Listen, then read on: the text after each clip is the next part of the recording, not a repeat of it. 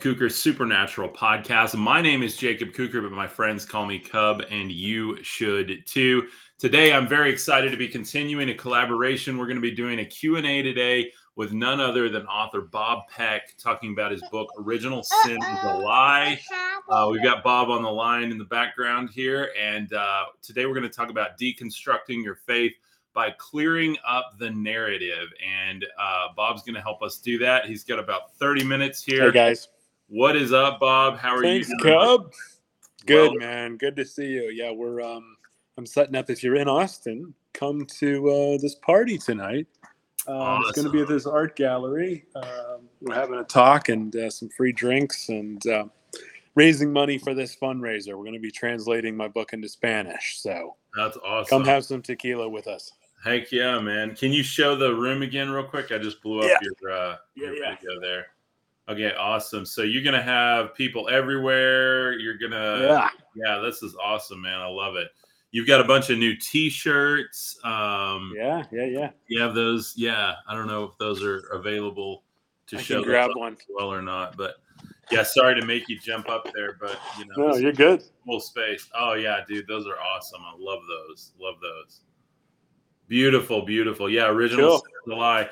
So guys, uh, one of the things we're doing today with Bob is um, you know, he's doing this fundraiser. Um, he's got an Indiegogo set up now, which I'm going to share with everybody here in just a little bit. Um, I'm going to go ahead and pop up the URL to that on the screen and in the comments just so you guys have it. Um, but Bob, let's talk about. I mean, you're getting this translated into Spanish. Um, we know that's important. We've talked about that in the past episodes, but today let's get into Thomas a little bit. Some of the hidden teachings of Jesus that will really help people deconstruct that maybe not everybody is quite aware of. Yeah, sure, man. I mean, and, uh, you know, a lot of what your work is in terms of the mystical Jesus and the Gnostics and kind of who are these people, you know, basically early Christianity, much like modern Christianity, um, was not a monolith. There was a very diverse um, group, you know, there was di- very digr diverse groups of different um, believers and practitioners. There was Orthodox and Gnostics as early as the first century um, and I, you know, re- there's a really defining scholarly book, which is also kind of a rare book in that it's a, um, it's both a pop culture book and written by a scholar by, by the name of Dr. Elaine Pagels. Mm. Um, it, the book is just called The Gnostic Gospel, so highly, highly recommend. It's also very short, um, so it's very readable and accessible. She's uh, legendary both in the Bible scholarship community and just Christian literature. So check her out. But you know, she basically goes into great detail about um, the varying sects, and you know, it was political, guys. I mean, I think that's what's so important to this is the human element to, you know, these interpretations. And you know, Jesus, he's gone. He's here, and then he. He, he's gone. His mortal frame is gone. You know, the Christ consciousness is um, manifest throughout all creation, right? But um, you know, but the Nazareth comes and goes, and so the, we're left trying to trying to figure out what what happens after that. And then so we have all these. There's actually, uh, you know, actually over a hundred gospels. Uh, Mm. there's four in the New Testament, Yep. but um, but there's a few. You know, I think a lot of them are not actually worth reading because they're they're kind of centuries later and they're people capitalizing from an opportunistic standpoint to say hey what is this Right. new religion let's add to it and you know get a following and so on so there is it is important to have a canon and have legitimacy and so on but the but understanding how the current canon came together Mhm. what those who the guys were behind it what the meetings were etc and you know you mentioned thomas thomas is often called the fifth gospel Mhm. Because it's so early. It's um, it's unbelievable how early um, the Gnostic Gospel of Thomas is. It's actually considered proto-Gnostic by some scholars because Okay. it because it because it predates um, much of the Gnostic tradition. Um, and yeah, happy to go into great detail. But Thomas is really amazing, and anytime I make con- content about Thomas, it's in my book. Ha ha ha. Um, a little bit. Um, I want to go into it more. Thank you. You're the man. There's the Um, book in There she is. Yeah. Yeah, you know, Thomas is um, Thomas is very good. And anytime I make com- content about it, the Christians say, "Oh, it's heresy." Yeah. Yeah. Oh, it's heretical. Yeah. You know, we we know about it. We just threw it out, and well, you know, that's fine. You know, Irenaeus was the primary bishop who wrote a. Uh, you know, series of works called Against Heresies. yeah. It was very political. It was kind of Irenaeus versus Marcion. It was Athanasius versus uh, Valentinus and these Gnostic figures and so on. So, you know, really getting into the human drama of um, Mhm. of why the books matter, why they excluded them is super interesting to us here in the 21st century. And, um, and yeah, you know, happy to go through Thomas um, specifically with you guys. But it's uh, there's a there's a lot of richness to to formative Christianity. So I think one thing you said was, you know, we knew about it, but we threw it out. And one of the questions I think everybody should ask is why? Yeah. Why would you throw it out? What, um, you know, you can't just accept, oh, it was thrown out. Well, they knew, they knew it was God's plan. No, no, no, no. Question and ask and go read it for yourself. Gospel of Thomas literally changed my life and completely opened me up to a whole new level. Um, I got a comment a while back from uh, somebody that um, you know I thought would maybe be on my side, you know, as far as um, trying to help people find a deeper relationship with God, if you will. Um, and they said, uh, you know, there's Gnosticism rearing its ugly head again. Um, and I thought, you know, really, like, is that that really how you pin that? Um, Yeah. Especially the something. church has always been threatened by the Gnostics. Yeah. They've always been threatened by the Gnostics. They're they're they're terrified because the Gnostics have no um, mediator between creator. And Yeah. if there's no mediator, then there's no institution. If there's no institution, there's no church, there's no community, there's no donation box. So you know they're they're terrified for their own survival, um, and this has been the case since the, literally the first century. Um, you know, I, I've mentioned this in the book, uh, I think twice, which is maybe an editor mistake, but I like to bring it up that Marcion is the first. Uh, is a very early Gnostic teacher. He's the one who said, "Hey, this Old Testament God sounds different from the New Testament God, which is a big theme in your work." Um, but Marcion is actually the is the person who puts together the first canon of the New Testament. A Gnostic teacher who was Yep. excommunicated put together the first, um, basically Paul's letters and the Gospel of Luke and uh, Acts of the Apostles. He's a big Mhm. fan of the Lucan, uh, the Lucan Acts material.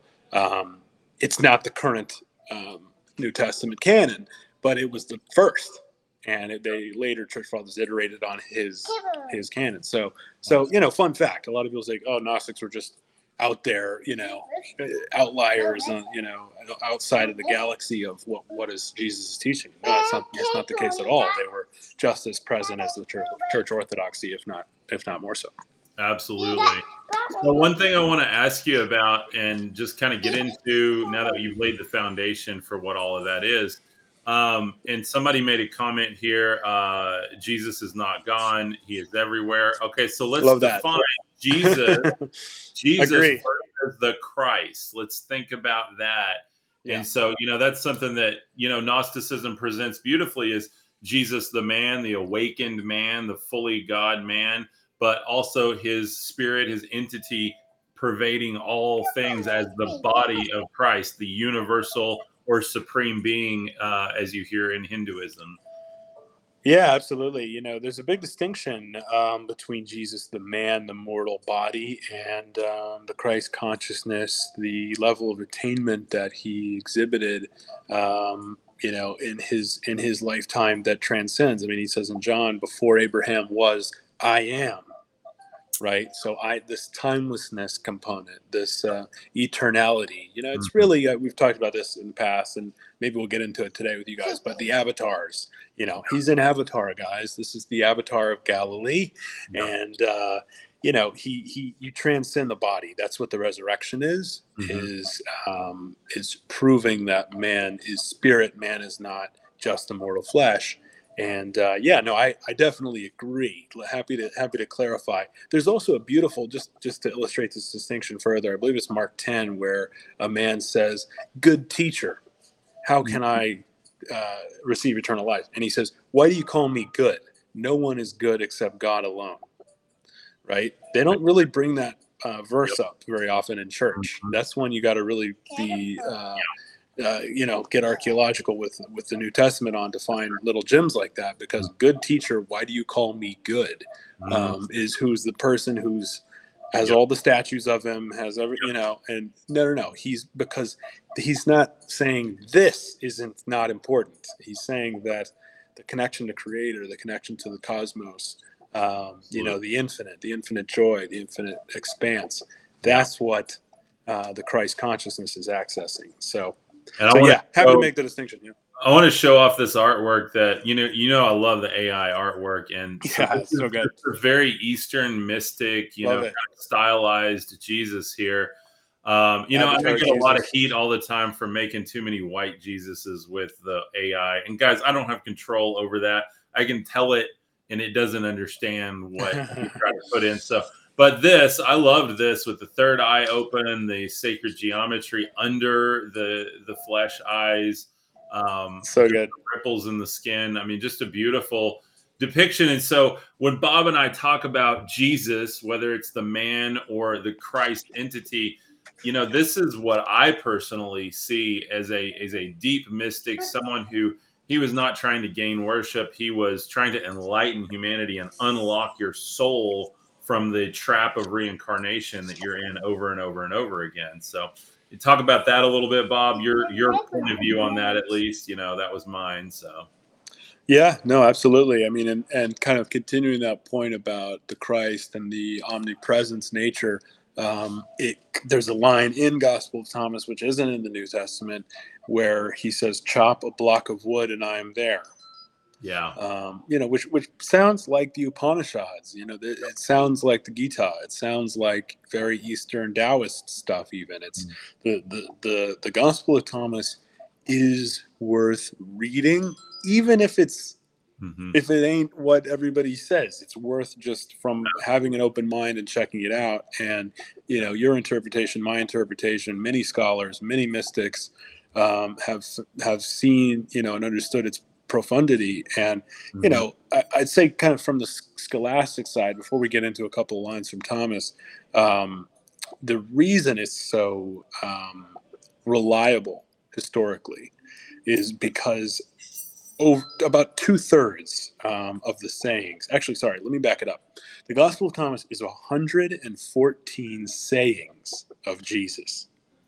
So it, there's no narrative, yep. there's no plot. Mm-hmm. It's just these are the hidden sayings of Jesus. Here's 114 of them.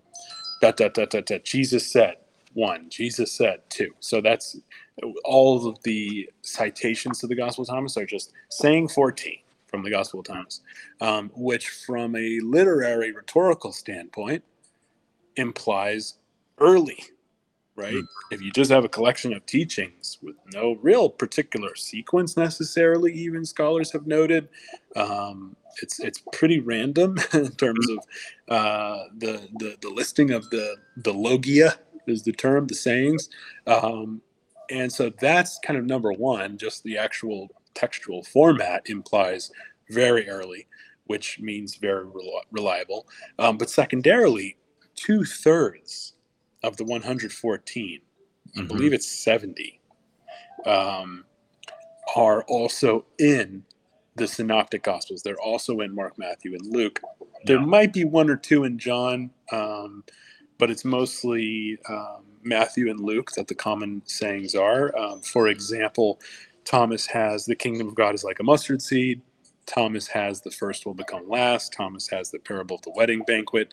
Give Caesar what belongs to Caesar. Give God what belongs to God. So it's not irrelevant. I mean, this is common material, and you know, some scholar there's there's a very rich debate in Bible scholarship. There's there's not necessarily a consensus. There are consensus sometimes, but there's not necessarily a consensus among scholars on if Thomas was copying them or they were copying Thomas, or yep. if they all had a mutual um, a mutual source that they were all working out of. So there's you know there's there's all kinds of hypotheses, but one of the best reasons for Thomas being the source for Matthew and Luke, which is pretty darn good, is mm-hmm. that the Matthean and Lucan versions of all of those of all of those teachings are much more um, they're they're they're frankly longer Yeah. They're, um, yeah. They, they go into greater detail in Luke and Matthew. They're much more rudimentary mm-hmm. in Thomas, mm-hmm. which again, from a textual standpoint, you know, not to be so professor guy today, but um, from a textual standpoint, you know, you have the same sayings, and then it's their very basic version in Thomas, and they're more advanced in Matthew and Luke, where there's also events and plots and narratives.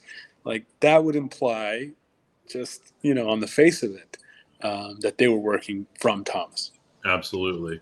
You know, and I love Thomas because it's, you know, you say it's a saying gospel. I mean, yeah. that's, that's what it is. And there's no time or place, rhyme or reason. You don't have a clue if he's standing on a rooftop or if he's in a desert or where you don't right. know where he is. Like, yeah. And um, for better or worse. So it's way more applicable, is what I try to say, yeah. to the person seeking. Yeah, God. you could just open the book and read it Ouija board style, you know? Yeah. yeah.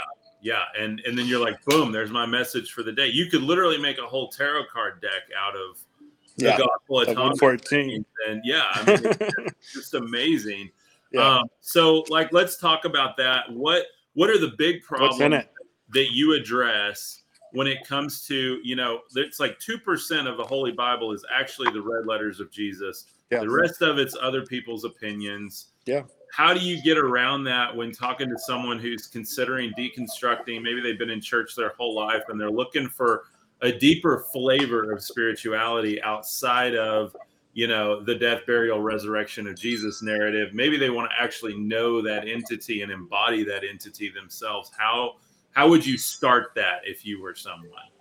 Totally yeah. Well you know in addition to kind of that scholastic historical background around thomas you know the actual text itself is is just it's stunning and you can read it in you know really a couple days i mean really yeah. you can read it in one sitting because it's only 114 you know t- you take a few years frankly with it you could meditate on one saying yeah. for uh, you know a couple of months but um, you know the first line before saying number one is these are the secret words which the living jesus spoke and which didymus judas thomas the disciple thomas wrote down um, which kind of has this implication. We've talked about it before on your pod. It's it's it's in my book a good deal, which is the disciples get the very loaded true identity, symbolic language, spiritual language mm-hmm. that the crowds don't get. You know, the right. crowds get kind of the literal direct stuff. Pray to your Father in heaven. You know, be a good neighbor, which are great teachings and they're true, but the if you if you're on your spiritual path and you want some real depth you know understanding when jesus is talking to the crowds and when he's talking to the disciples um, there's a big symbolic spiritual kind of interpretation layer mm-hmm. and thomas is kind of all the disciple stuff it's all of the really heavy symbolic stuff um, mm-hmm. and so that's why it's really um, i mean it's it's it's hardcore um, and let's you know yeah. let's let's yeah. just jump in to some of it. Um, you know, it's it's non-dual is um, is a term that your audience is is probably familiar with, which is a philosophy term. It means not to a philosophical system that is um, non-dualistic means it's all one basically. Right, There's no right. two-ness um, in the philosophical concept, which you know there's a variety of non-dual teachings. Um, the mystics say yeah, Jesus of Nazareth is a non-dual teacher, and the Gospel of Thomas is a great um, mm-hmm. is, a big is a big reason for that. Um, yeah. Let me let me read you some of my favorites. Um, from saying 18, the disciples said to Jesus, "Tell us how our end will be." Mm. Jesus said, "Have you discovered then the beginning? That you look for the end? For where the beginning is, there will the end be." Blessed is blessed is he who will take his place in the beginning. He will know the end and will not experience death.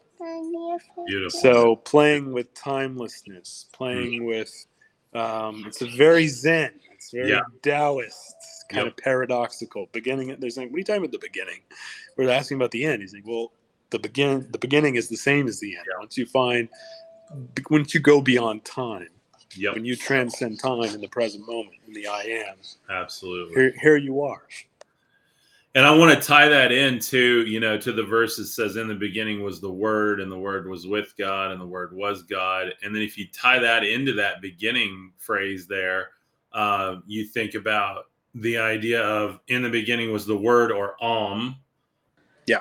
The idea yeah. the actual sound, the logos, the divine computation. That's what I that's my favorite definition of logos. Oh, I like that. So when you boil that down and you take a timeless moment out of your life, go back to the beginning into the Om where there is nothing but you and the sound of God. That that literally is straight heading right into Buddhism, right into you know meditation. So um, talk totally. about your your meditation journey too. We've got a few more minutes here before you got to go keep setting up. Um, you know, if somebody reads these, you said meditate on them. Let's talk a bit about the technique of meditation. Somebody who's never meditated, who's been in the church maybe, or never even been into faith, what does meditation look like to you? What's the kind of the best way to approach it from day one? Sure. Well, yeah, meditation is a foundation of the spiritual practice and the mystical practice, and it has a lot of similarities to prayer um, and the contemplative tradition. Mm-hmm. Um, particularly, uh, Thomas Father Thomas Keating is kind of like the modern day king of Christian meditations called mm-hmm. centering prayer. Mm-hmm. Um, so you know, yeah, deep bow to the Christian mystics and Christian contemplatives. But um, yeah, certainly meditation has been going on in the, the Asian continent for you know a few few thousand years at least and um, and they have it they got it figured out really well um, there's a lot of there's a lot of different techniques i think to someone who's like heard a lot about meditation or read the articles and maybe thought about trying it or you know downloaded the app and mm-hmm. you know then deleted the app or whatever like you know some people will say like oh i think too much i can't meditate it's like oh no no you're perfect exactly for meditation. Exactly. Like, yeah. don't let that one stop you. you I was going to say, I'm ADD first sit down. all the way, and like it's, it's amazing. Very helpful. Yeah, yeah. yeah, when you sit down and meditate and just focus on your breathing, that's called mindfulness meditation. Mm-hmm. You know, thoughts are going to come up, and that's okay. It's not mm-hmm. like you're stopping the thoughts. All you're doing is essentially noticing. You're switching into the observer consciousness as mm. opposed to just being driven by the thoughts letting the thoughts in the driver's seat. You're really kind of scooting over to the passenger seat. There, there, there's a there's a beautiful image in buddhism of you're sitting on the riverbank mm-hmm. which and you're watching the you know stream flow by. And the stream is the thoughts. They're going to keep coming um, yeah. but you don't have to jump in the water. You can yep. just sit there peacefully on the on the stream and not beat yourself up for having the thoughts. They're coming. Oh, there's a thought about this morning. Oh, there's a thought about tomorrow. There's a thought about you know my to-dos and so on but you're just coming back to breath you're coming back to breath and and once you do it enough mm-hmm. um, once you do it enough you, you are it becomes easier you know you build kind of neuronal pathways that thicken mm-hmm. um, in terms of that coming back to awareness and coming and back Betty said, Betty says overthinking won't hurt the meditation process. Thank you. Mm-hmm. Um, yeah, Betty, absolutely not. Absolutely. You know, for me, I am um, all over the place with thoughts and ideas and just buzzing with energy all day. You know, doctors can call me every label under the sun, I'm sure. But at the end of the day, you just kind of watch the thoughts come. You know, is it Ram Dass that talks about just observing the thoughts and then look at the space between the thoughts? And then you find yourself being at home within those spaces between thoughts. And I, I love that idea. It's like the the hug that you need between those thoughts. So yeah totally. And and com- combining a meditation practice with scriptural study you know uh, and then and then maybe you're adding in some service work mm-hmm. in there. And then all of a sudden you know you do that for a little while all of a sudden you go wow there's a lightness to my being now. I, you know you, it, it, things aren't as heavy in yeah. the day to day of just this Absolutely. kind of american traffic yep. Monday morning. You know, uh, we are all in this world together of material phenomena. Of you know, Buddha calls it dukkha, calls it suffering. You mm-hmm. know, it's mm-hmm. unsatisfactory in this world of material phenomena. And so, what these practices do is they're just they're just pulling us back into who we truly are. It's instead of instead of letting the world pull us out into the world and be distracted, be separation mind, you know, all these things. Yeah. Uh, that's that's what the masters are telling us. You know, that's what they're teaching us to do, and uh, you know, Yeah. to reclaim our identity by integrating these practices and and undoing. You know, a friend a friend of mine the other day was saying, remembering. It's not even about building or finding or seeking. Even it's just about remembering. Yep, absolutely, absolutely. Melissa says it regulates your nervous system so that you Yeah. can experience true peace within yourself. And Martin says, uh, just don't chase the thoughts. Yeah, don't be like a puppy dog running around chasing your tail with all the thoughts because that'll drive you nuts. But if you can just, you know, it, it really is self mastery. Um, boy, that was loud. Uh. it really is this the gallery. industry, and I want to talk about what that leads to. You mentioned service, and I think this is really important. And this is kind of one thing that I feel like, honestly, the church has gotten away from is the commitment to service. I think oftentimes there's mission trips and stuff out of duty, but not out of heart. And I can't speak for how people do things, but I know for me, I was often within the church doing things because, oh, I need to do this. It's good for me. It's good for other people. It shows God's love, dot, dot, dot. But when I started vibing on the mystical experience, and you've got a great chapter in your book here, part three awareness is foundation. Um, and, um, you know, awareness. When you're aware of yourself, when you're aware of God, and when you're aware that everyone is God, um, that's a whole nother level right there. So can you talk about that and how that affects your service? And I'm gonna go let my dog out while you talk. Sure. Yeah. Well, service is a beautiful, almost um, byproduct of the spiritual practice because you start to realize that you're not really doing something necessarily for another person or for some kind of karmic reward. Um, you're just doing it because there's no separation between the giving and receiving. You know, it's like the left hand and the right hand uh, aren't doing what they're doing for each other. Um, you know, that's a little bit down the rabbit hole maybe for some of you guys, but um, but yeah, it's a, they asked Maharaji, who is a modern day Indian guru, um, how do we get enlightened? And he said, Mhm. feed people. he was famously brief and uh, he never, you know, he didn't write any books or anything. He just kind of lived in this state of love. He was kind of like this generator of just love and compassion. People would just get be hypnotized by this guy. And it's because when you start to vibrate higher, if you will, you know, you start to access that Christ consciousness. And by the way, I don't live in that.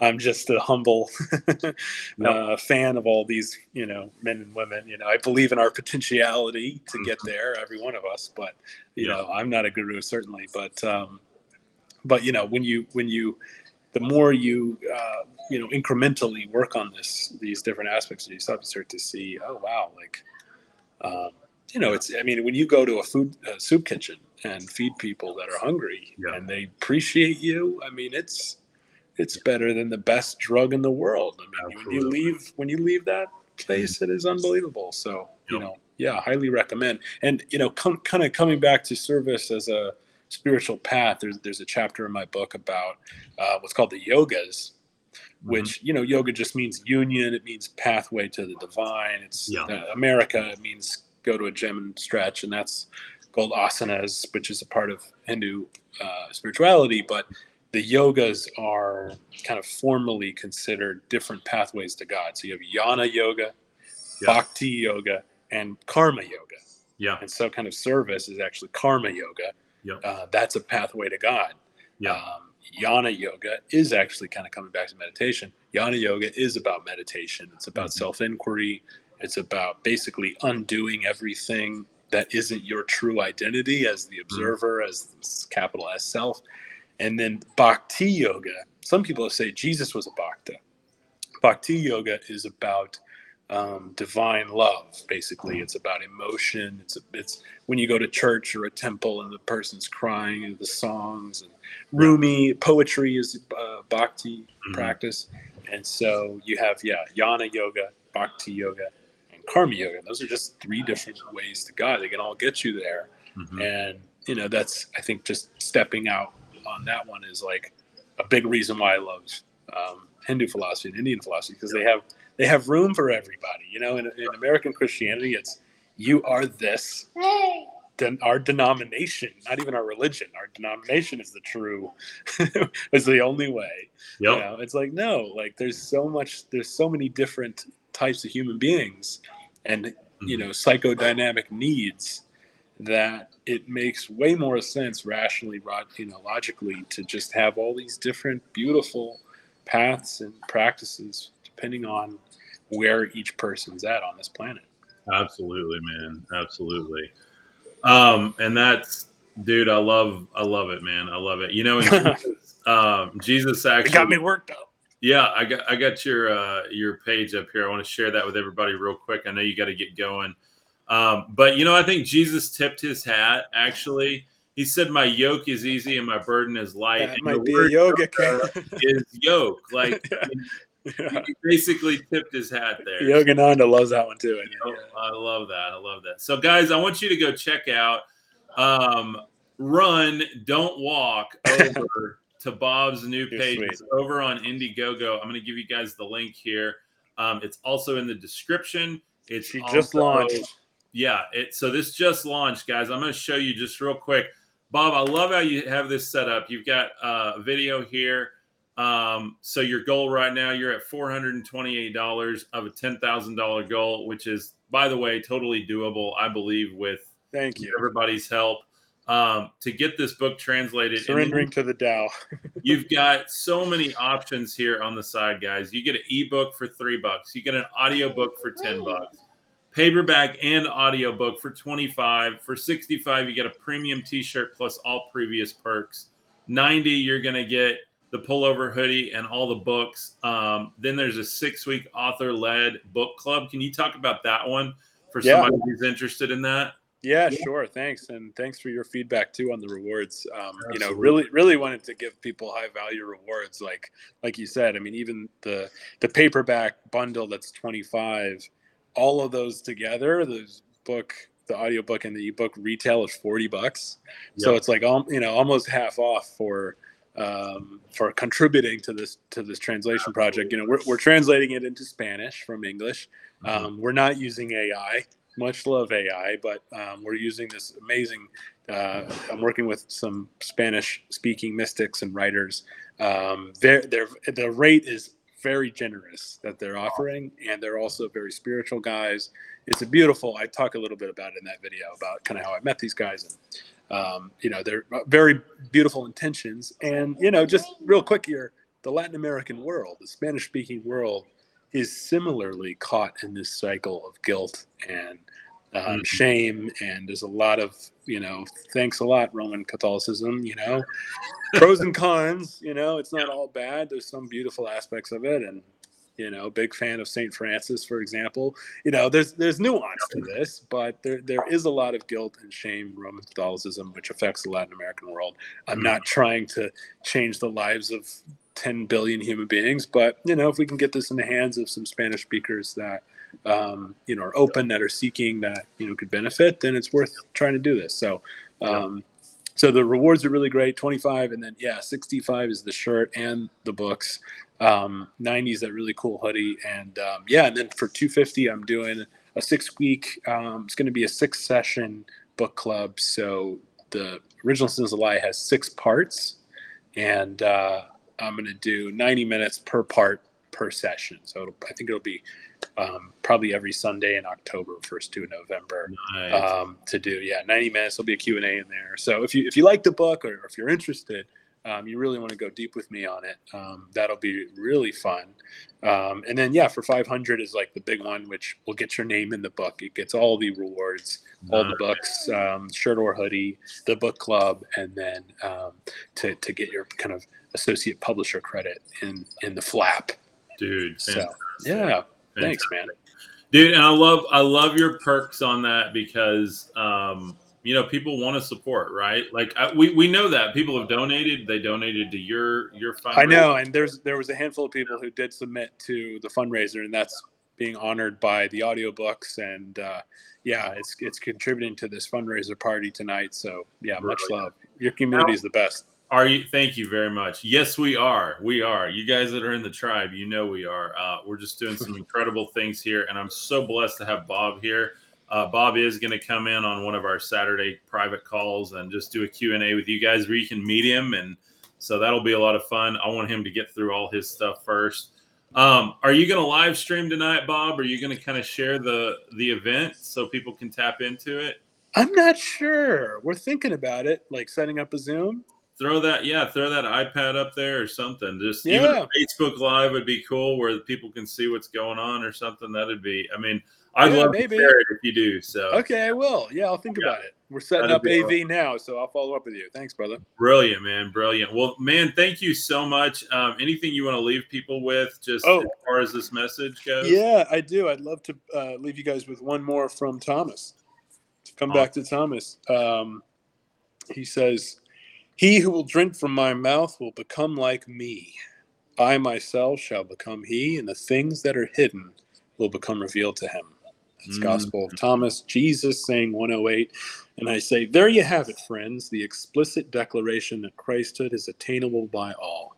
It's a similar read to the John verse on becoming the sons of God, John 1:12, but it is especially clear here. By drinking from my mouth, by understanding my message, you will become like me, and I myself shall become he. May we all be free. is that not the whole point of the gospel anyway to become Christ like? I mean, like I don't think anybody. it's not heresy you about it's that. right yeah. there. I mean, it's right That's there from the master, from the earliest collection of sayings, you know. So Beautiful. but they didn't like it. They didn't yeah. want they didn't want us to find it. They found this. Yeah. Yeah. They dug this thing. It was up. hidden. It, it really was. was. It was buried. Two thousand years. Yep. We knew about it. Yep. We knew about it because church fathers wrote about it. They said, "Oh, we got to hide this one." basically. I mean, they wrote about the Gospel of Thomas. And this guy, this this uh, Egyptian shepherd, found a collection of books in the 40s. Yep. You know, these monks basically near Alexandria hid hid these books in a freaking jar. I mean, that's the message, guys. This is one of the most significant archaeological discoveries of the 20th century. So it's really worth contemplating and and, uh, and integrating into your spiritual practice. That's beautiful, man. That's beautiful. And then changed all of our lives. I mean, you guys that have read Gospel of Thomas with me, you know. And uh, I just want to give a heads up this afternoon, 3 p.m. Central Standard Time. I'm going to be doing a whole live going through the core teachings from the Gospel of Thomas from the Nag Hammadi Library. Nice. So don't miss it. If you liked this, check out this, this teaser. Episode. It's going to be fantastic. So, Bob. I love you, brother, man. You are like my brother from another mother, literally. Love you, Kyle. We, man, if I was there, I'd be helping this morning. So good luck with it, man. Appreciate and it, man. Hopefully, we can catch your stream tonight. Thank you guys so much. Thank you all for being here. We love you guys, and I'll see you this afternoon. Awesome. Thanks, brother. Thanks, everybody.